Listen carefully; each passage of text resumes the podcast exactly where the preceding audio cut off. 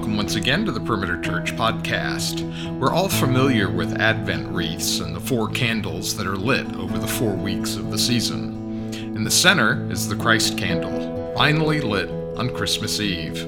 Do you remember what each of the four candles represents? Teaching team members Randy Pope, Jeff Norris, and Caleb Click bring us this Christmas Eve perspective on love, joy, hope, and peace. For more information and to watch or hear other messages, please visit our website at perimeter.org. Thank you for joining us today.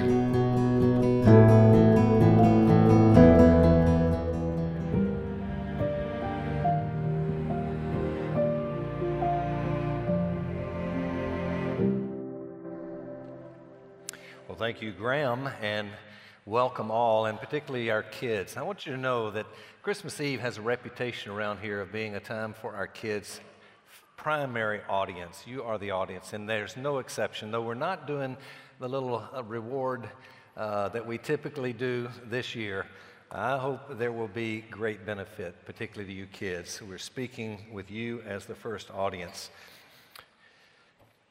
In his book, Hidden Christmas, the author Tim Keller says to understand Christmas is to understand Christianity.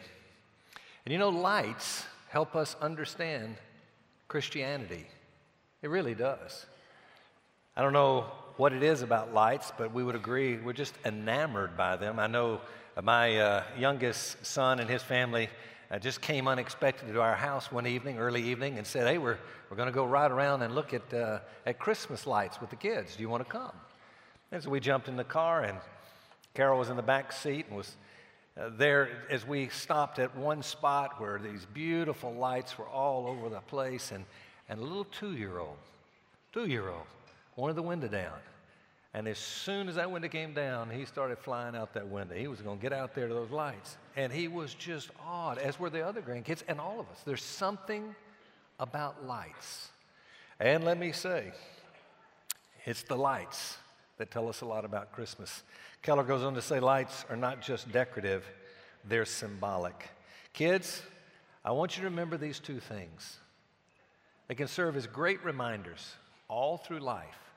The first is simply this Christmas lights remind us that the world is a dark place. The first verse that Graham read, chapter 8 in Isaiah. It reads like this in verse 22 Then they will look on the earth, and behold, distress and darkness, the gloom of anguish, and they will be driven away into darkness. Did you know what darkness represents? It represents two things it represents evil, such as suffering and injustice and violence, but also ignorance, suggesting there's no cure for the problems that we have. This was certainly true during this time. This is being written 700 years before Jesus. And the, the people of Israel were in great distress. There was a, a war about to happen, and uh, those that were in leadership, Ahaz was the, uh, was the king, and he knew the southern kingdom was in trouble. Because to the north, there was going to be the northern kingdom, and there was going to be a country called Syria, and they were joining forces, and they were going to come in on them, and they knew it. It was at that time that God sent his messengers and said to the king, said, no, don't worry. I want you to trust in me. I will deliver you. But he didn't do that. Instead, he looked to his own way. And when he did, he hired a country, Assyria, who not only did take out the enemies to the north, but then turned on them and took them out themselves. This was the period of the greatest darkness of all of Israel. You know, the darkness is prevalent everywhere. In just a minute, you're going to see here Caleb come up and describe a little bit of what the darkness is today, but you know what I'm talking about. We experience it personally, we see it in our country, we see it in the world today. Darkness everywhere. But there's hope. And that takes us to the second and final thought, kids. I want you to remember this Christmas lights remind us that there is hope because of the promised light. Isaiah's prophecy would go on and explain about this. It says it this way But there will be no more gloom for her who was in anguish. In earlier times, he treated the land of Zebulun, the land of Naphtali, with contempt. But later on, he shall make it glorious by the way of the sea on the other side of Jordan, Galilee of the Gentiles. The people who walk in darkness will see a great light. Those who live in a dark land, the light will shine on them. The impact of light. In just a few more minutes, uh, you're going to hear Jeff as he'll talk a little bit about the impact that light has in a darkened place. But it says in our text, the light will shine on them. You know what that's telling us? It's telling us the answer to where does the light come from? Even as the light gets brighter here in this place, we sense a difference, do we not? Where does it come from? Where does it come from? Well, the answer is it comes from outside, not from themselves, but from outside. It says, as to where it's going to take place, on whom does it shine? It says, those on whom it will shine would be those who would accept the reality that we are a dark people who have to have light, and the light has to come from somewhere else. And when that happens, that's when we experience the light. And then the question of all questions what is this light? Kids, I want you to hear this. This light is Jesus. He is the light. He calls himself the light. But in our text, these two places, it says in the land of Zebulun and Naphtali. Do you know that's where the Assyrians came in? That was the point of greatest darkness. And then contrasted with that is this place by the sea, the land of Galilee. Do you know that's where Jesus did his teaching? That's where he lived his ministry. And it's just saying, look, here it is. This Jesus will come in and he will be the light. If there was any question about that in terms of the Bible itself, it is dispelled in Matthew chapter 4 because there the author says and even quotes this text and identifies the light as Jesus himself. Let me close with this 700 years, think about that. 700 years before Jesus was to ever come doesn't prove that Jesus is the Christ, but it sure raises the odds. In the previous series that we taught here, I shared that we're all gamblers. Every one of us. If you're an atheist that's here, you're a gambler. You're betting. You're betting that there's no God. It's a big bet, but no bigger than what Christians are betting. You know what Christians are betting? Those of us here that are Christians, we're betting that Jesus is God. It's a bet, and we're basing our life on that bet. And those that are maturing far in the faith, they're betting in a big way that Jesus is trustworthy. He can be trusted with anything. If Jesus is the light, and that tells us that right now, you and I can experience light, meaning knowledge of God and actually a whole new way of living. And so, kids, my request of you is simply this. When you see those lights of Christmas, when you see them tonight as you go home, when you see them tomorrow, wherever you see those lights, you remember these two things. The world is a dark place, and Jesus is the light. And when you're sensing that gloom and that sense that what's wrong? What am I missing? Why do I not experience more? you remember this it's the light, and the light is Jesus.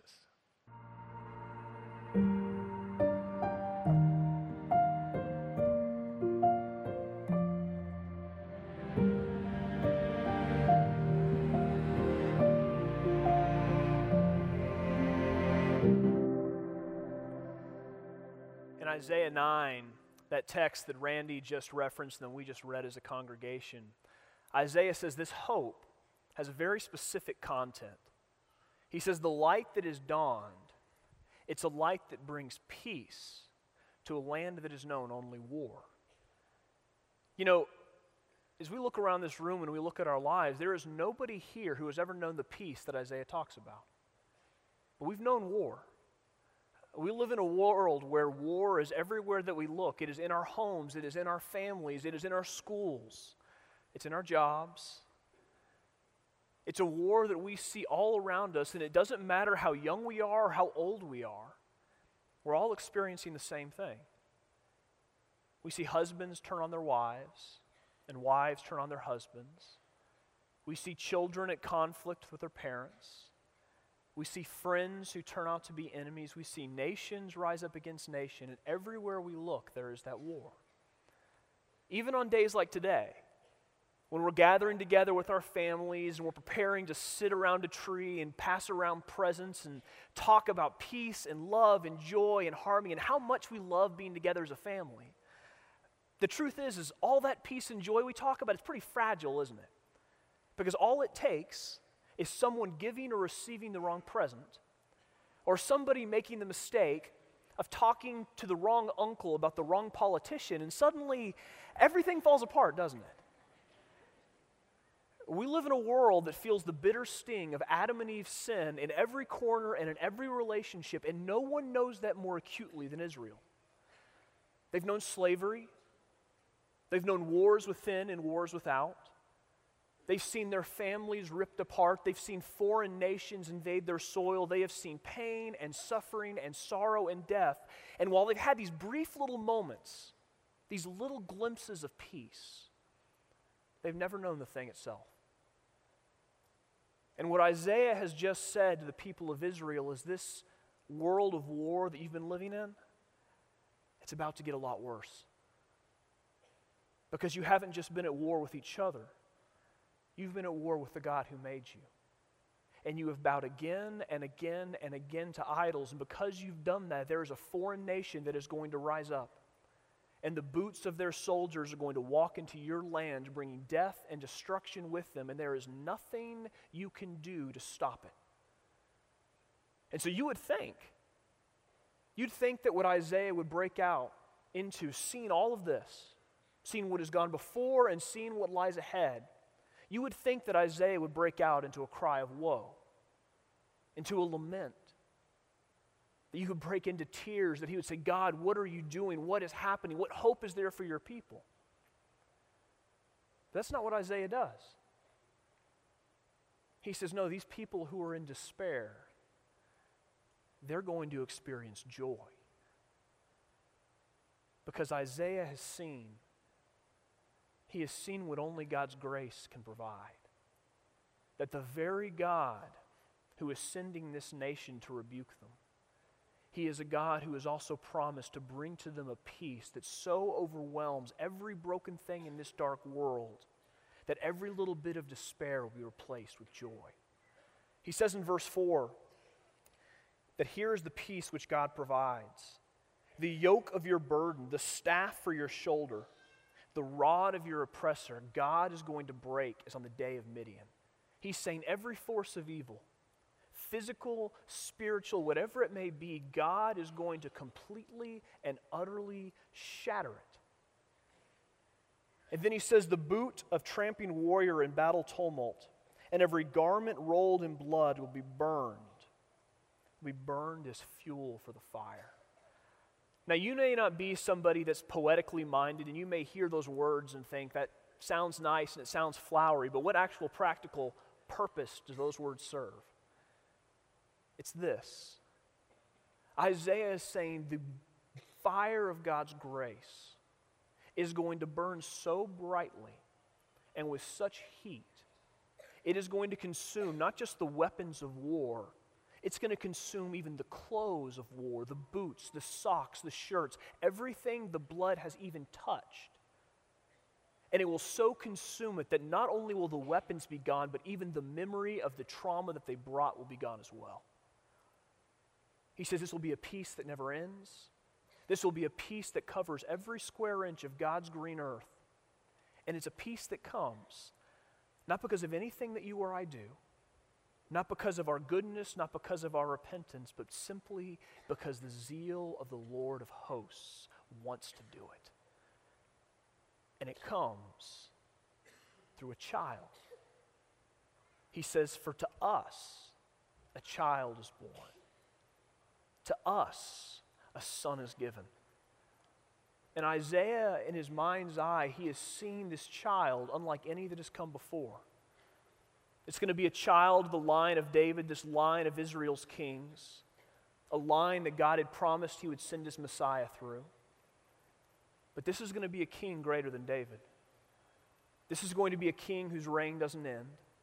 This is going to be a king whose power will never be thwarted. And the reason his reign won't end and the reason his power won't be thwarted is this won't just be a human king. This king is God himself. His name is Wonderful Counselor, Mighty God, Everlasting Father, Prince of Peace. Isaiah is saying this king, he is the fire of God's grace that will consume not just the weapons of war, but even the memory of war. He is the one who is going to bring a peace so pervasive to this world that you will not even know war of any kind anymore. There will be no more threat, only joy, because peace has finally come.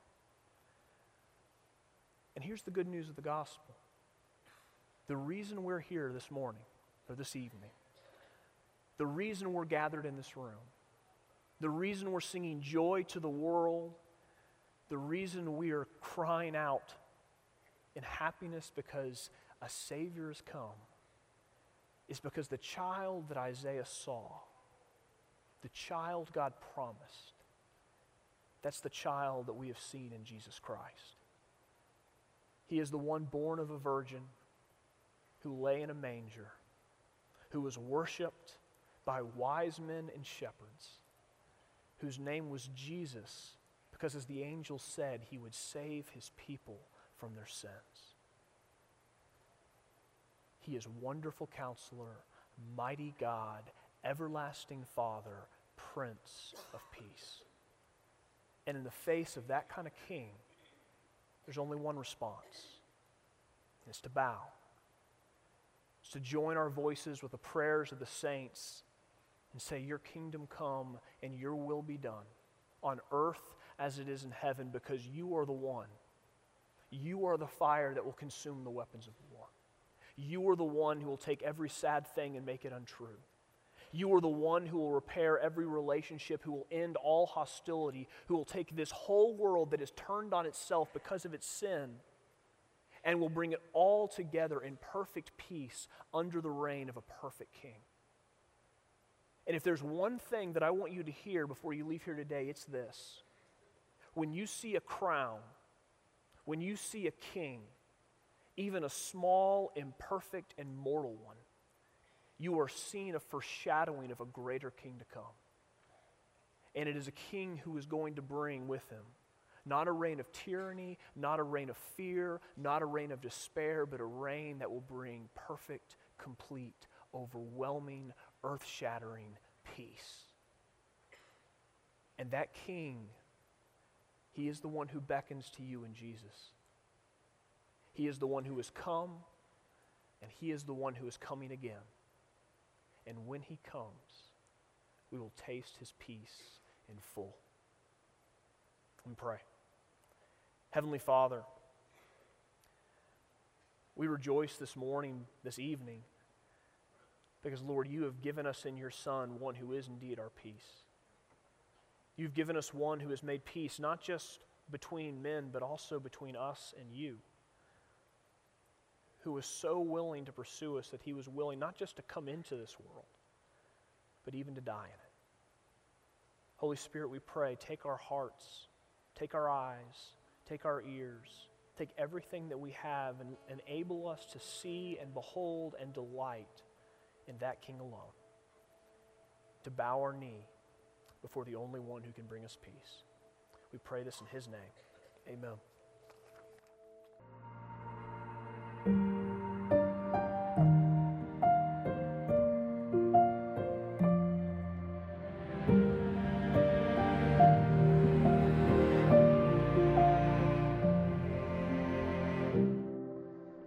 We're in the New Testament now. You heard Randy say earlier that that passage that he and Caleb were speaking and teaching from a moment ago was 700 years before Christ.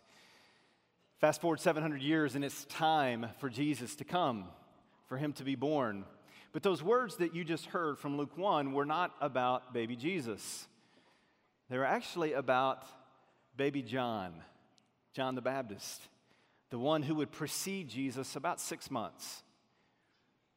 And you say, well, why are you talking to us about John? Why are we reading the words of his father, Zechariah, as he is saying this will be the prophet of the Most High? There's the key right there. In order to understand kind of the whole picture of how this fits together, of the, of the birth of Jesus, we have to understand the importance of John the Baptist. You see, in those 700 years between the prophecy of Isaiah of what would, what would come, this this child that would be born to us. The, the last 400 years of those 700 years, God's people heard nothing from God. It was God's practice to speak to his people through prophets. As his mouthpiece, they would speak truth. Guys like Isaiah and Jeremiah and so on and so forth, these men would speak truth to God's people, call them to repentance, and even most of the time when we think of prophecy, we think of tell what's to come. But for 400 years, silence. Until this John guy shows up on the scene. And he is called the prophet of the Most High. The one, here's the one purpose of John's life his purpose was to point to Jesus, to be a herald, if you will. You may or may not know what that is, but in ancient times, all the way up through the Middle Ages, a herald was a prominent position for those in the royal court of a king. If a king is traveling through a foreign land, then the herald's job is to go before the king, to go into the city center, the village center, the town center, wherever it may be, where they can gather the most people. And they would commonly take this, this musical instrument, some horn of some kind, maybe similar to a trumpet like we have today. And they would blow this instrument so that all would hear within earshot. And then they would say something along the lines of, Make way, prepare ye the way, for the king is coming. And their message was prepare your city, prepare your village, prepare your home, for this king is coming. But John's message was a little different as a herald. His was prepare your heart. John was a weird dude. It wasn't long into John's life before he made his home in the wilderness. He wandered around in the desert and he had a crazy, weird diet that the Bible tells us consisted of locusts and honey. Kids, can you imagine? You leave here, guys like me finally stop talking. Say, okay, we're going to go eat dinner. What do we have for dinner? Well, your Christmas dinner is locusts and honey. And you go, What's a locust? Ask your parents, they'll tell you, and you'll say, Uh, it's nasty. He had hair everywhere. He never cut his hair, his beard, anything like this. And he was a strange guy, but because of his strangeness, there was curiosity. People began to gather around him, not just because he was strange according to the world, but because of his message. And people began to be his disciples. And he was quick to tell them this. He was quick to say, It's not about me. My life, the purpose of my life, is to be a forerunner to point to another so that others would see that this salvation that I speak of, you don't get it through me. I'm a, I'm a broken man just like the rest of mankind, but there's one coming who's not broken. There's one coming just behind me. Be ready for him. Prepare your hearts. He's the greatest. He's the one, as John would later say, whose sandals I'm not even fit to tie. It's about him. And my role in this life, if John were with us today, would be to say, to proclaim his salvation, the forgiveness of sins. And then he says this his father said this in these words as he was speaking this prophecy over John. He said, And this will come by the mercy of God. It won't come because we're a deserving people. It won't come, the salvation won't come because we've somehow gotten ourselves together religiously and we've become very good moral people. Uh, that gets us nowhere in the economy of God because our sin stained hearts are still sinful. There's only one hope, there's only one peace, there's only one that unites us in love to God, and that's Jesus. Did you also notice that part of this salvation that John was going to proclaim, leading and preparing the way for Jesus, would be one, as Randy spoke to earlier, about in the language of the text, that light would come, and it would come to those who were sitting in darkness, and listen to this, and in the shadow of death. Because the wages of sin is death, and we can't rescue ourselves from it, but there is one who can. You think about this light and darkness thing. It's the theme all the way throughout the coming of Jesus. Think about light. Kids, have you ever gone to a door in your house? Let's say it's a dark closet. You know that when you open this door, it's going to be really dark. And so you make sure to turn on a light in the room that the closet's in, or maybe the hallway that the closet's in. And isn't it true that every time you open that door, the darkness just floods out and overtakes the light? Happens every time, right? No. Every single time from eternity past till eternity future, light always wins. And Jesus stood in this world that he came to, and he proclaimed, I am the light of the world. He came to destroy the works of the devil, the works of darkness. But you got to ask yourself a question why would God do this? Why would he send his son to an undeserving people? Why would he send the light of the world into complete darkness? We weren't asking for it. If we're honest, because we've only known darkness, we love darkness. It's where we're comfortable. The only answer to that is I'm going to show you in the candles. In previous weeks, we've lit candles that represent the various aspects of the Advent season. A few weeks ago, we lit this candle to signify the hope that Jesus brings. And then we, the next week, we lit the one on, on uh, peace. Third week, it was joy. And the only answer to why God would do this is love. It's inexplicable, really, why God would cast his love upon a people that have done nothing but spit in his face by our sin. And he would say, Those people who really don't care for me or like me or want me, I want them. And I'm going to pour out my love on them through the person of my son, Jesus. It's overwhelming. I said we love the darkness, but what happens is, is God, through His grace and His mercy, He begins to open our eyes and we begin to see the light of the gospel of the glory of Christ, and we're wowed and we're amazed and we worship Him because we see how much better He is than the darkness. Kids, here's your leaving piece. Every time you see an instrument, a musical instrument, every time you hear a musical instrument, a trumpet, a horn, whatever it may be, let that serve as a reminder for you of the love of God. And ask this question. Think herald. And ask yourself this question How is my life pointing to Jesus? Just like John's. How am I heralding the King? Are people able to look at me and see Jesus? Not because I'm great, but because He's great in me. And His beauty is contagious. I want to transition us, lead us into a time of response. When we hear and see the greatness of the love of God for us in Jesus, there's something happens and stirs within us. We begin to surrender to this Jesus and we begin to want to give to him in every way, all of our lives. So it's only appropriate that at this time we would prepare our hearts to give to him, to respond and give our tithes and our offerings to King Jesus. If you're with us and you're, you're not sure where you are on this whole God thing and you're, you're not you're investigating Christianity and you say, I'm just not really sure where I sit with all this. I'm not sure I believe what you're saying then we would say, listen, don't feel any obligation to give. But for those of you who follow Jesus, this would be a time for you to respond and worship to Him and give to Him as a response to His love for you. And as, let me pray and ask God to bless us in that, to bless the giving of His tithes and offerings. And I, want, also want to pray uh, for uh, the family in our church who, a member of our church who passed away this week. I want to pray for them. Let's pray together. Father, we thank you for your love. We thank you that you have poured out on us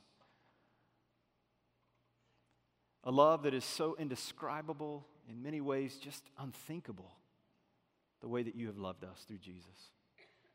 And we ask and pray that you would make us like John, that you would make us heralds, those who point to Jesus through our lives, through our words, through our actions, through our thoughts, and everything that we do, that you, King Jesus, would be ultimate. Father, I do pray for the family of Ben Jackson as Ben went to be with you this week at such a young age. We pray specifically for his wife, Effie, and their daughter, Melina, who's only 10 years old. We, we pray that you would comfort them as only you can. Would you give them strength? And may they experience, particularly in this season, all that we've talked about here. May they know your peace and your joy and your hope and your love for them in Christ. We pray in Jesus' name. Amen. Our Luke passage tells us that these angels show up, at least this angel that speaks to the shepherds, and basically says this says, Hey, you know, don't be afraid, sure. I mean, think about it. An angel just shows up. Hey, yeah, I feel good about you. Well, there's going to be a little anxiety there. So he says, Don't fear, don't fear, don't fear. And the reason is because there's joy to be announced fear and joy. You know, our whole life is consumed to some way or the other with fear, is it not? You know what fear really is? Uh, underlying all fear really is a, is a sense of, of wanting to control. It's to have our independence. It really is. Think about some of us that maybe are dealing with older parents, and you come to that point where you have to say, okay, you can't have that car anymore. I'll assure you, unless they're very unique, they're going to fight and say no, because that represents my independence. They want that, and understandably. It's that way about our identity. I have a little grandson, five years old, is over at our house just recently, and I, I started wrestling and playing with him, and, and so I started after him, and I'm gonna say, I'm gonna see what it takes to get him to say uncle. I couldn't get him to do it. I had him in tears. He was on the floor, and I mean, I felt really bad. Not enough to stop, but I felt bad. And I said, Surely he has a breaking point. No break. He wanted to control his identity as a tough kid. We all want control. You know, the same is true spiritually. We, we want our independence. And we can do it two ways. We can do it irreligiously. We can do it by saying, okay, I'm, I'm going to live the way I choose, period. God, I don't care. I'm going to live the way I want to. But you know, some of us say, no, I'll do it religiously. But the way some of us go about that, even in the Christian faith, is to say, God, you know, you owe me. I've been good. I've, I've really lived a good life. You, you should take care of me now. You see, this is what we want. We want, we want this thing that, that gives us the independence that we, we choose and to be able to control. And because it means things like freedom and fulfillment and delight and identity. But you know, here's what's so interesting. And kids, you need to know this that uh, all of that, and there's a word in the Bible, it's called joy. And the, the word itself is, the, is really overarching this, the summation of those things we want so much freedom and identity and so forth. It really is the way to that. And we say, well, that doesn't make sense because they seem just opposite. Here's the reason. And so, kids, if you forget everything else that I'm going to say during this part, just remember this there are two kinds of joy. That's why it's so hard to figure out. There's a natural joy, it's just a byproduct of good circumstances in life. Life's good, I got joy. Life's not good, I don't have joy. But there is a supernatural kind of joy, totally, totally different. This is a byproduct of God's work within our lives. Now we understand, we understand natural joy. We don't need to speak to that one. But this supernatural type of joy that this angel is announcing. He says, Great joy for all people, meaning all kinds of people Jews, Gentiles, it doesn't matter. It's for all people. And it's based on this, as he says, a Savior who is called Christ the Lord has been born for you in the city of David. So just know this, kids. They're saying this supernatural kind of joy that we're talking about, it comes about because of Jesus. The two are connected. Take Jesus out of the formula, oh, yeah, you can have joy, but it's circumstantial just depending upon how things are going. So, kids, just imagine with me for a minute that you have an opportunity to sit down with that angel. And you speak to that angel and say, Angel, explain this supernatural stuff, this thing called joy. I think maybe if he took the Bible at large and just summarized it, I bet you at least these four things would be included. Now, kids, you're not going to follow this. I'm going to put them on the screen because I want, I want some of the older people to get this one for sure. But four things I think we learn about this supernatural joy, just so you know the difference between the two. Number one, though anyone can experience natural joy, only true followers of Jesus can experience supernatural joy because it's a fruit of what God works in our life. Called joy. Number two, though natural joy is dependent upon circumstances, supernatural joy is dependent upon eternal certainties. How about the fact that you're loved by God? Kids, I don't care how much the friends that you thought were friends don't love you and people let you down. Let me tell you, can you imagine walking through life and being absolutely convinced that you're loved by God? Oh my. That you have eternity to be with Him, you'll never experience separation from Him? Let me tell you, that's what creates joy. Well, how about number three? Though natural joy can coexist with suffering, supernatural joy finds great benefit in suffering. Oh, come on. Seriously? Yeah. I wish you could talk to some of the people in this church who are battling stage four cancer right now. The outlook is not good. I had lunch with one of them Friday, dear friend named Chuck. We're talking not about the message, not about joy. We're not talking about, he makes a statement, and I said, Whoa, whoa, please, would you say that one more time and let me just put that in my phone? I want to make sure I keep this. Ask him for permission. Can I even share this? This is what he said There's nothing more joyous than being stripped of everything but Jesus. Cancer is not the best thing that ever happened to me, obviously. But the best thing that's ever happened to me was because I had cancer. I'm telling you. And that is repeated. Somebody with stage four cancer came through, dear member of this church, came through me and said, I'm telling you, it's true.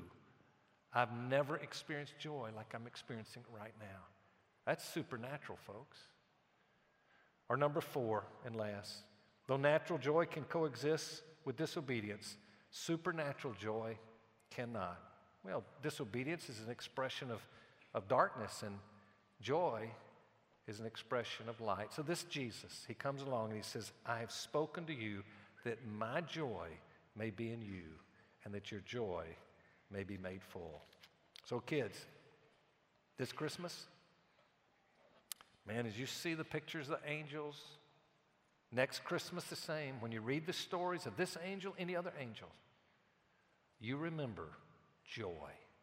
And remember, there's natural and there's supernatural. Now, having finished the four homilies, we want to wrap this up. I'm going to suggest that this hope and peace and joy, love, everything that we've been talking about, can you imagine Kids, can you imagine going through life having an abundance of each of those? Well, Christmas is a great time to think about your bets. Maybe for some of us to reevaluate our bets. Maybe because our bets that Jesus is who he claimed to be, that faith is what it is, maybe it is, I don't know what the bet's been. But whatever the bet is, maybe we're saying, I think I am not winning my bet because I thought I could independently of God create my peace and my joy and my love and my hope, and it's not working. Just reevaluate the bet, place a new one. Or maybe for some of us, it's maybe we should just double down on the bet. and say, you know what? Why not go for it? I mean, all the way, go for it. What is there more in life than to have these four great commodities promised, all connected to a relationship with Jesus? Man, I hope this Christmas is one where Christmas comes alive and you understand it like you never have. And you understand it because you understand about Jesus. Let's pray together. Father in heaven, we ask you now that you would grant us to be able to reevaluate our bets and to maybe double down on some of our bets, whatever the case. God, let us be wise in how we make our bet about life. And kids, particularly, God, would you grant these kids to somehow remember about these four things and remember they all go back to Jesus? Grant that, we pray. May this be the best Christmas we've ever known. And we ask it in the great name of Christ our Savior. Amen. You've been listening to the Perimeter Church podcast. Perimeter Church is located at the corner of Highway 141 and Old Alabama Road in Johns Creek, Georgia. Please visit our website at www.perimeter.org for more information, to give us your feedback, and find other messages from our teaching team. Thanks for making this podcast a part of your day.